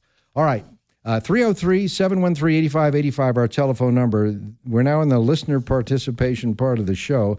And I've got a, a, friend and uh, an expert on all things financial, Wally Smith. He's the founder and president of Ridgegate Financial. I've had I have Wally on the on the show on the air here several times a year. It's been two or three months since the last time we had him on. But with the market taking a, another dive yet again on top of two dives before, I thought you'd like to get Wally's perspective on this, um, his alternative investments if you're scared of stocks. On the other hand, there might be some bargains coming up pretty soon since markets do tend to turn around. Uh, Wally, great to have you with us again. Well, good to be here, Mike. Uh, tell us a little bit about Ridgegate Financial, and then I'll open it up to calls for people who probably have some questions. Sure. We're a financial planning firm. I started the company about uh, 19 years ago. And what we try to emphasize is um, not to buy and sell things and hope you're doing well, but to have an overall plan for it. And uh, what's the planning impact of when you choose your Social Security or how you sell that rental property and what you do next? Those are all critical decisions. Uh, Social Security, we'll talk about that some today. What's the planning impact of how you take your Social Security? So uh, that that's really what we do, and we work with anybody. We don't have any kind of a minimum or anything, but we're just we're happy to help. All right, time for a disclosure. Yes. Uh, Wally and I, in addition to being friends, we're also business associates. I have a, a um, I'm a resource for Ridgegate Financial consultant, uh, for which I am paid. Uh, I'm not going to retire on that, but uh, Wally uh, looks for my input on certain things, and I'm happy to give it. Uh, so uh, this is not an endorsement, and uh, uh, as you know, based on some bad experiences I've had in the past, I don't make any specific recommendations on any stocks or ETFs or any anything else for that matter. Uh, and uh, Wally does this for a business, but I, I do need to say that uh, um, this is not a complete arm's length guest. Uh, he and I are uh, are friends, and I think he does a wonderful job at what he does. Well, thanks, Mike. You know, I came to town, uh, oh, 35 years ago, turned on the radio, and there you were. And I felt a real connection. So when we started to be able to do business together, uh, I thought that was uh, pretty exciting. The consulting you do for us is great. You, you could say I do a wonderful job at what I do. I think somebody said that once. On the year. Okay, well, where do you want to start today? Well, you know, I think a, a good uh, uh, a good start is the two big questions that we have. I'd say people who call us or come in referred or uh, find us on the line or or whatever. Um, their concerns are basically two camps. Uh, one of them is not really tinfoil hats, but it's a matter of looking at what's going on in the world. I mean, uh, to have a country, you need to have a border, you need to have a language, you need to have a culture. All three of those are being uh, under assault, and that scares people. Um, the problem with that is that uh, you get scared, you move everything to cash, and then you're losing money safely as your dollars erode. So there's this paralysis by uh, all the the difficult things that are going on in the world, and that's that's true. That's not a political statement. That's just recognition of uh, of reality. If you open your eyes. Um, the other side is folks who are saying, well, okay, inflation looks like it's on the upswing, interest rates are on the upswing. What's a prudent way to invest now? How do we uh, allocate so that we're not correlated completely with the stock market? And we can, we can help both of those camps. Uh, one requires a little bit more hand holding, and we're good at that. But uh, we really do like to address the uh, you know what's going on with uh, interest rates. Um, is cash a good place? Is bond are bonds a good place to be? And um, you know, I'll be at your Independence Institute uh, uh, lecture. I think that's going to be interesting. I love seeing the update each year. But there's kind of a deep, deep hole. You know, if interest rates go up to where the uh, all the revenues of the government can't even service the debt, uh, then what? So those are the questions folks come with us, come to us with. Now, you might be happy that you've put your money aside, parked it out of the market, and haven't suffered the losses on paper. Uh, however, when Wally talks about the ravages of inflation, uh, and uh, once again, the, the market was off 600 points early today precisely because the new CPI numbers came out. Uh, 8.6% year to year, and I think 1% month to month. Was that what it Yeah, was? yeah. Uh, if that continues, that's 12% by the end of the next year. Uh, let's say you take $10,000 and put it in a mattress. Uh, that $10,000 doesn't buy $10,000 worth of whatever you want to buy a year from now because its purchasing power has been reduced by, let's say, 10 or 12%. It's only worth $8,800 or $9,000. That's right. And so, how do you plan for that? I mean, you and I were looking at an, er- at an article earlier from Barron's that uh, interesting point. You know, money is just a tool, and money buys things. So, what is the buying power of the dollar? Uh, the Social Security benefits since 2000 have lost 40% of their buying power. So the uh, the colas, the cost of living adjustment, the cola that uh, Social Security gets each year is supposed to be indexed to inflation. And there's so many different ways. There are a lot of different versions of the consumer price index. Uh, but let's just say they're not keeping up with the uh, you know with the buying power with what people need. So I think this. Uh, uh, how do you plan for that? That's really what the question is. So people were complaining in recent years when inflation was um, being tamed and the annual CPI increase in a couple of years was only 1.3%. I can see that twice here Mhm. in a in a 15-year period. They were complaining that their Social Security uh, payments didn't increase by very much. Well, they're not complaining anymore. That that's right. they're going to get a big jump if you got if you get three thousand dollars a month in Social Security, and let's say the inflation rate is fifteen percent. We've seen that uh, not too many years ago in the Mhm. 80s Mhm. Um, all of a sudden, you get fifteen percent of of uh, three thousand dollars, which would be a four hundred and fifty dollar bump in one year. Well, and they got a 5.9% raise uh, this year, and it looks like uh, it's next year it's going to be perhaps uh, 8.3, 8.6 in that range for Social Security. But when you consider that uh, from January of 2000 to March of 22, um, the Social Security benefits uh, increased by 64%, but the cost of goods increased by 130%. So that that's hard for you know for fixed income for folks who are younger, for folks who have uh, some options or multiple sources of income, like they should, since Social Security was never meant to be a replacement for everything. Uh, they're better off, but you know it's heartbreaking is when we get a call from somebody who is trying to find an, an extra few bucks out of their Social Security, and they don't have any other assets or any other income. It's very difficult. I should say that for the benefit of seniors, uh, the impact of inflation on seniors doesn't necessarily equate to that of younger people because their purchasing uh, their purchasing behavior is different. That's right. That's right. And also the, uh, but also seniors have um, have costs. Consider Medicare. Uh, it looks like Medicare. Uh, the, the Part B premiums have risen by 14.5% in 2022. All right, let's take a telephone call. Andrew and Greeley. Wally Smith, our guest from Ridgegate Financial. What's your question? Well, so I have a question. I'm 27 years young, and I've got a 401k and a 457, but I really don't know the difference between the two. And I was hoping that you could just explain that to me, uh, you know, exactly what they are and how they work for you. Absolutely. Well, the 457, there are programs that nonprofits or government ins- institutions uh, will generally offer different from commercial or private companies.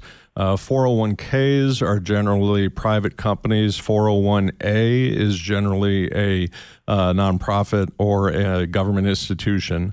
Uh, 457 is also known as a tax, uh, tax sheltered annuity plan.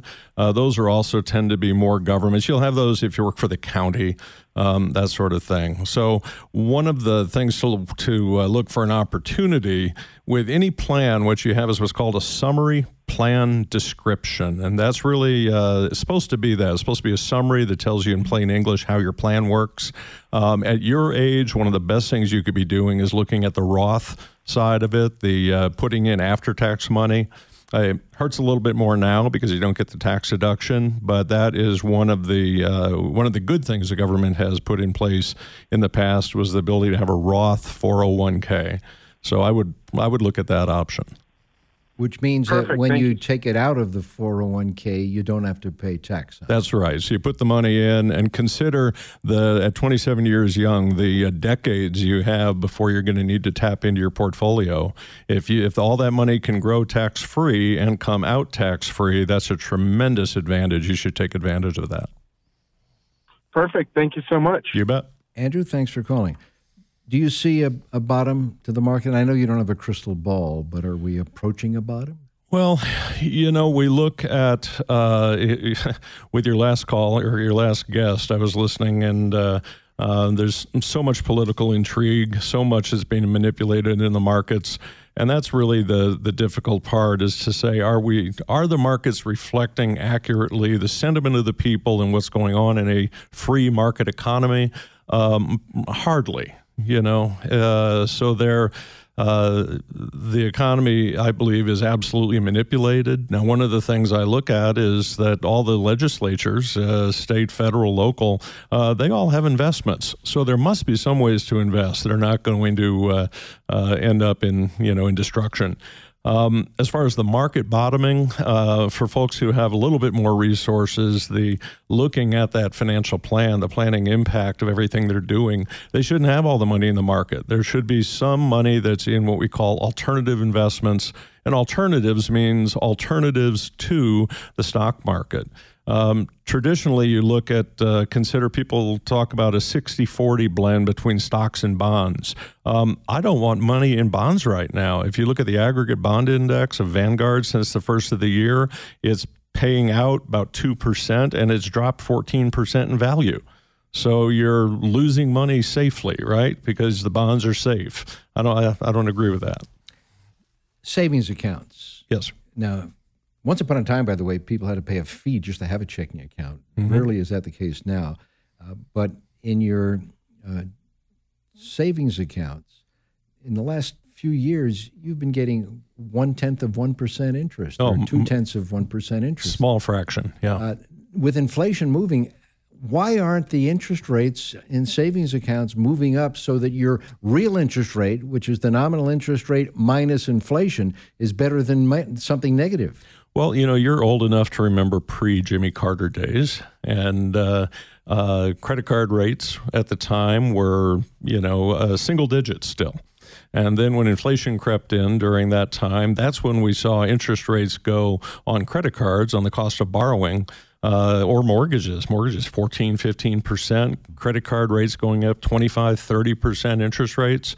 But then they tamed inflation. But what happened to the interest rates on the credit cards? They stayed high. They stayed right on up there. So I guess the uh, the question it's uh, it's it's they can do it. There's no compelling reason for the for the banks uh, to give out more money than that on a savings account, and people just look at a savings account as a place to park money.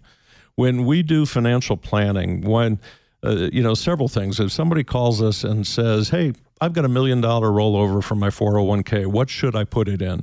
In my in my opinion, there's only one answer a fiduciary, somebody who's uh, got to look out for the client's best interest legally. There's only one honest answer to that, and that's I have no idea. Until I get to know you, until I know what's your purpose, what's the planning, I can't tell you what the portfolio should go into. And so, with a 401k, the very first, uh, or a big rollover or a big investment, the question needs to start with what liquidity do you need? It always has to start with liquidity. And whether that's in the savings account, as you said, or whether it's in uh, negotiable instruments.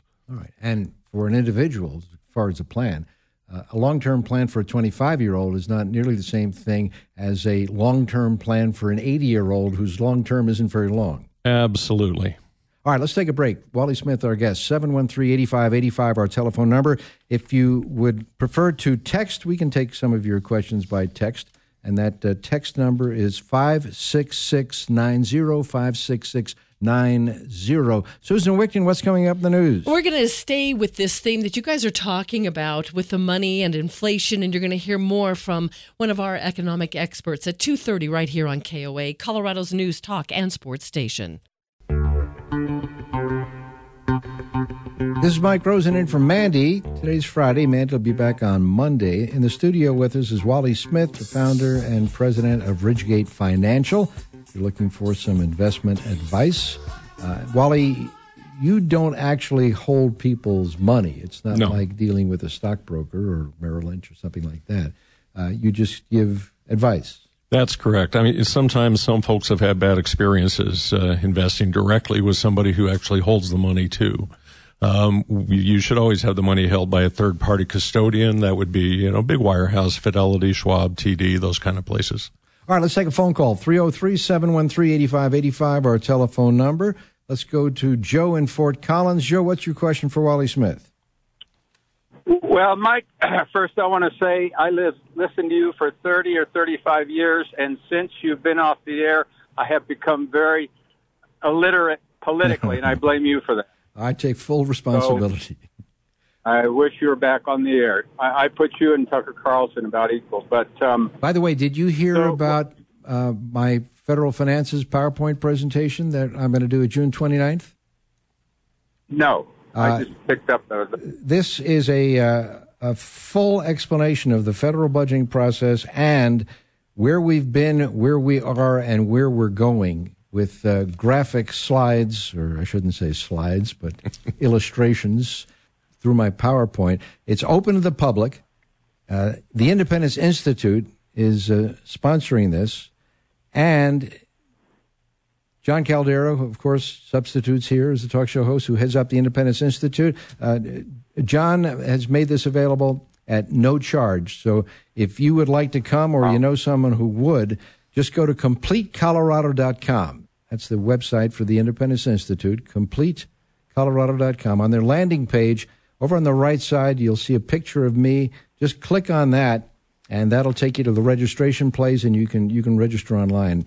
It's a, a full morning, the morning of June 29th. I highly recommend it. It's, an a good eye-opener. picture too. Thank you. Yeah. It's my Thank bar you. mitzvah Uh, picture. yeah, I'll look into that. All right, so Um, thank you, question for Wally. Wally. Yes, sir. Yeah. So I've got uh, I've got uh, money in municipal bonds that brings in about seventy five thousand a year. My wife and I bring in about three thousand. I'm seventy six years old.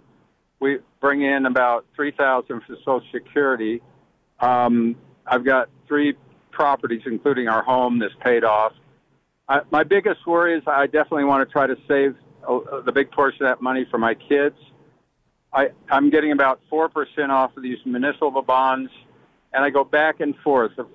You know, I think, God, I'm, I'm, I'm, am I making enough interest?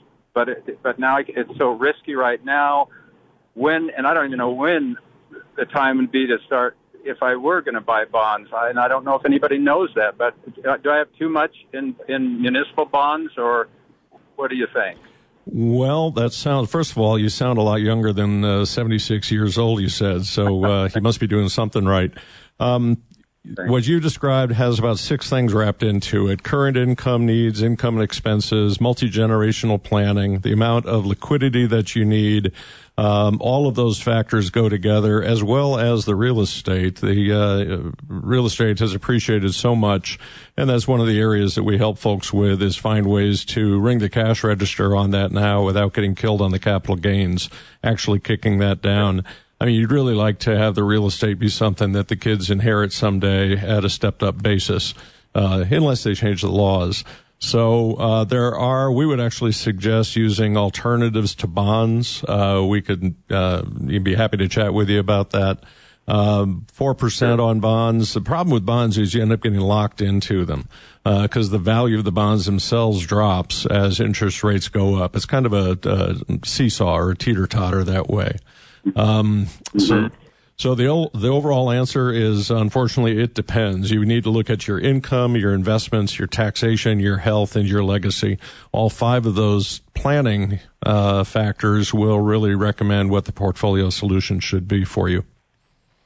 Now, you have mentioned some other alternatives. For example, uh, there are outfits right now that are buying up single family residences, especially in the Midwest where house prices aren't as inflated as Mhm. here and in other places. And uh, they buy those up and then they rent them out for the benefit of people, especially younger people who can't afford to buy a house in this Mhm. market. Uh, the the supply of rental properties, especially a nice single family residence rather than an apartment, uh, is probably not keeping up with the demand. This Correct. seems to be an alternative that uh, isn't subject to market volatility. That is one. I mean, so you're not going to have the stock market volatility there. Um, when the, uh, uh, you know, the, what was it, the Consumer uh, Act that required uh, the banks to make all those bad loans? The and that- Elizabeth Warren Act. yeah, that crashed back in 8 Um, they did not. I mean, the, the home builders did not step up. They did not recover. They did not build. The uh, demand is way outstrips the supply of single family rentals. So that is a very strong market. There are actually entire subdivisions that are um, SFBFR, single family build for rent. Um, that is a good place to be. Uh, that's and, and those some of those uh, investment opportunities trade at net asset value. They uh, do. which goes up, and also you get dividends. Um, it does go up. It can go down. It's still real estate, but uh, you'll find those, and th- those are things we help folks with. But those are often non-publicly traded. If you want to get away from market volatility, I mean, we had a little bit of a hiccup in the stock market today. It looks like um, market's down about four percent, um, but that would be stock market. That would not be private markets, private assets. So there are a lot of alternatives for that. There are insurance products that'll generally outstrip the bonds historically. Uh, give a contact number if someone wants to talk to you about. it. Uh, it's easy. 303 Planner, 303 uh, 752 6637. And, and we're happy to sit, no obligation. We'll sit with you for an hour and uh, uh, either in person or on the phone and talk through things. Joe, anything else? Thank you. Thanks, Joe. Thanks, guys. Thanks for your phone call. 303 713 8585. You can also text us at 56690.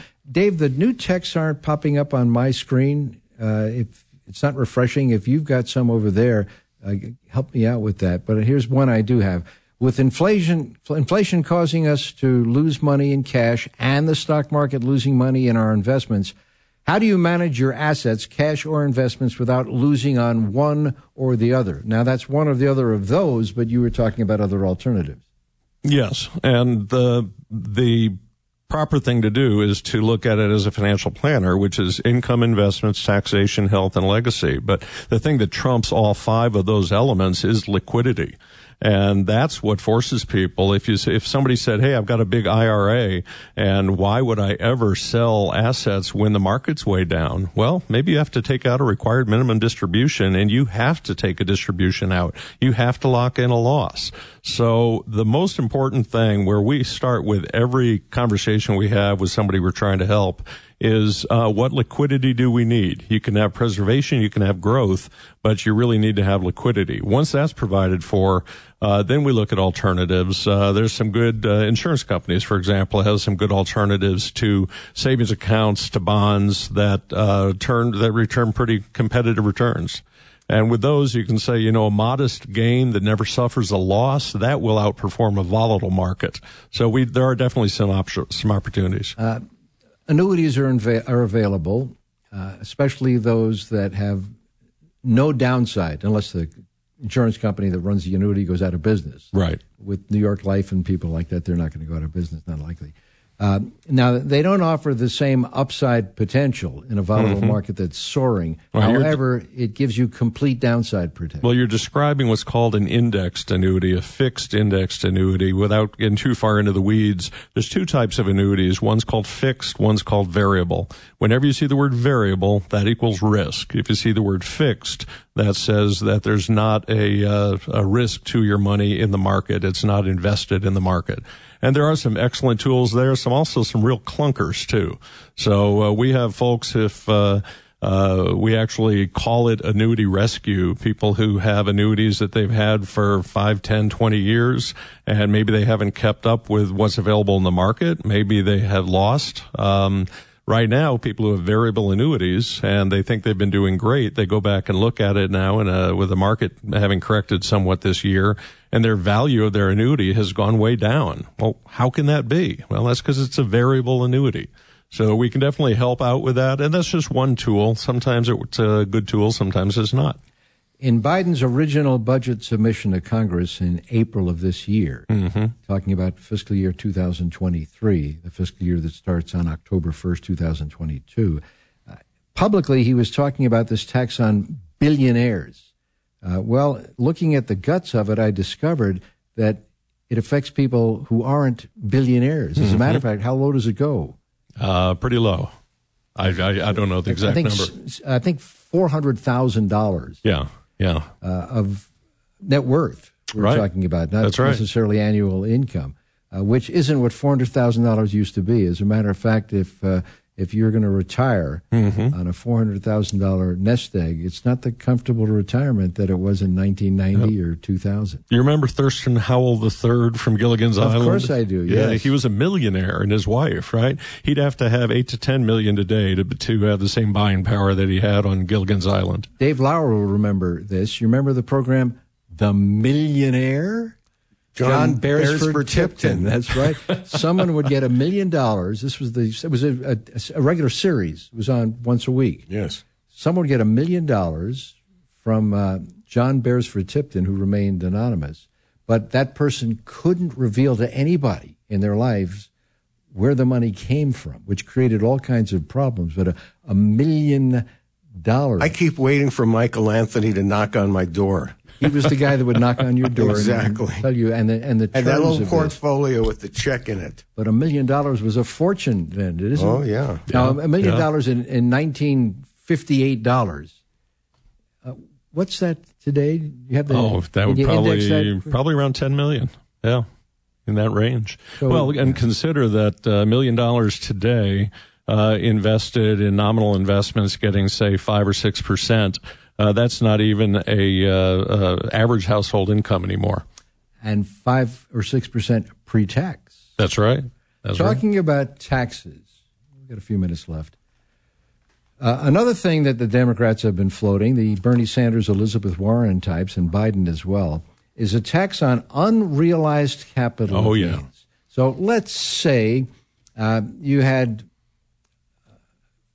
$100,000 invested on a stock that uh, doubled over the course of a year. Now it's worth $200,000. And you want to hold this stock because you like its long term prospects.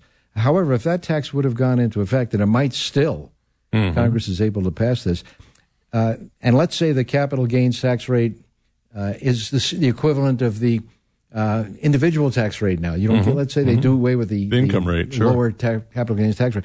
So let's say it's a thirty percent tax. Even though you haven't sold the stock, you had a hundred thousand dollar gain on paper, unrealized because you hadn't sold it, and that means that hundred thousand dollars you'd have to cough up thirty thousand dollars and send a check to the government or make that part of your. That's when You right. fill out your tax return. An unrealized capital gain, which means you might have to sell some of that stock in order to pay the tax. But in the next year, you lose it all. Or the we get a correction like we did this so far this year. Yeah. So do you get an unrealized capital loss credit? Right, right. I, I don't think so. You so. don't. No, you don't. The government will take your winnings, but your losers, right. you, you pay for the whole thing. Well, and also that uh, negates the entire uh, estate tax uh, discussion because now there's not a step up in basis anymore. As that would go hand in glove with that.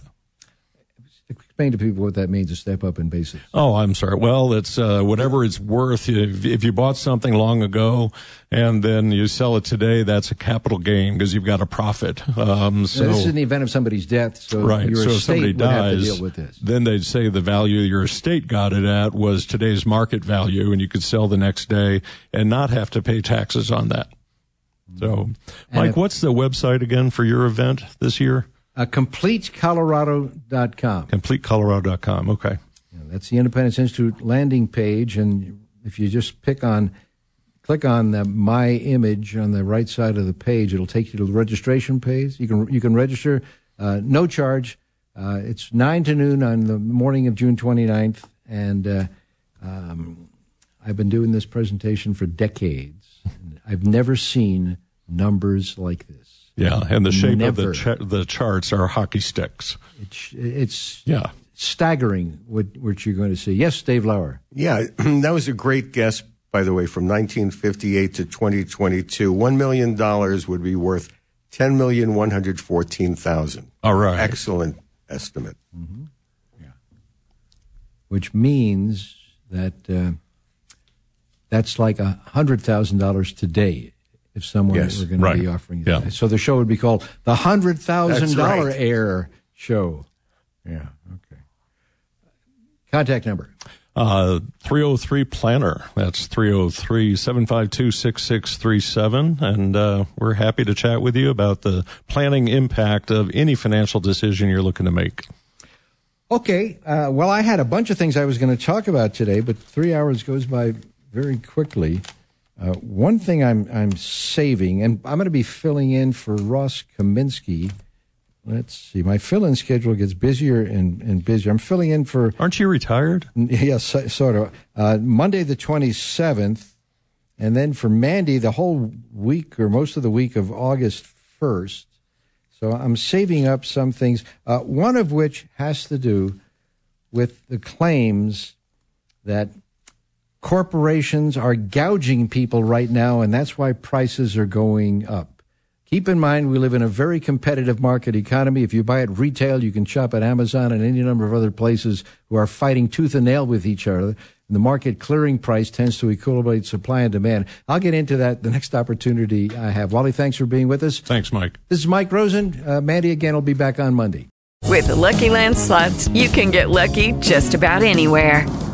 This is your captain speaking. Uh, we've got clear runway and the weather's fine, but we're just going to circle up here a while and uh, get lucky. No, no, nothing like that. It's just these cash prizes add up quick. So I suggest you sit back, keep your tray table upright, and start getting lucky.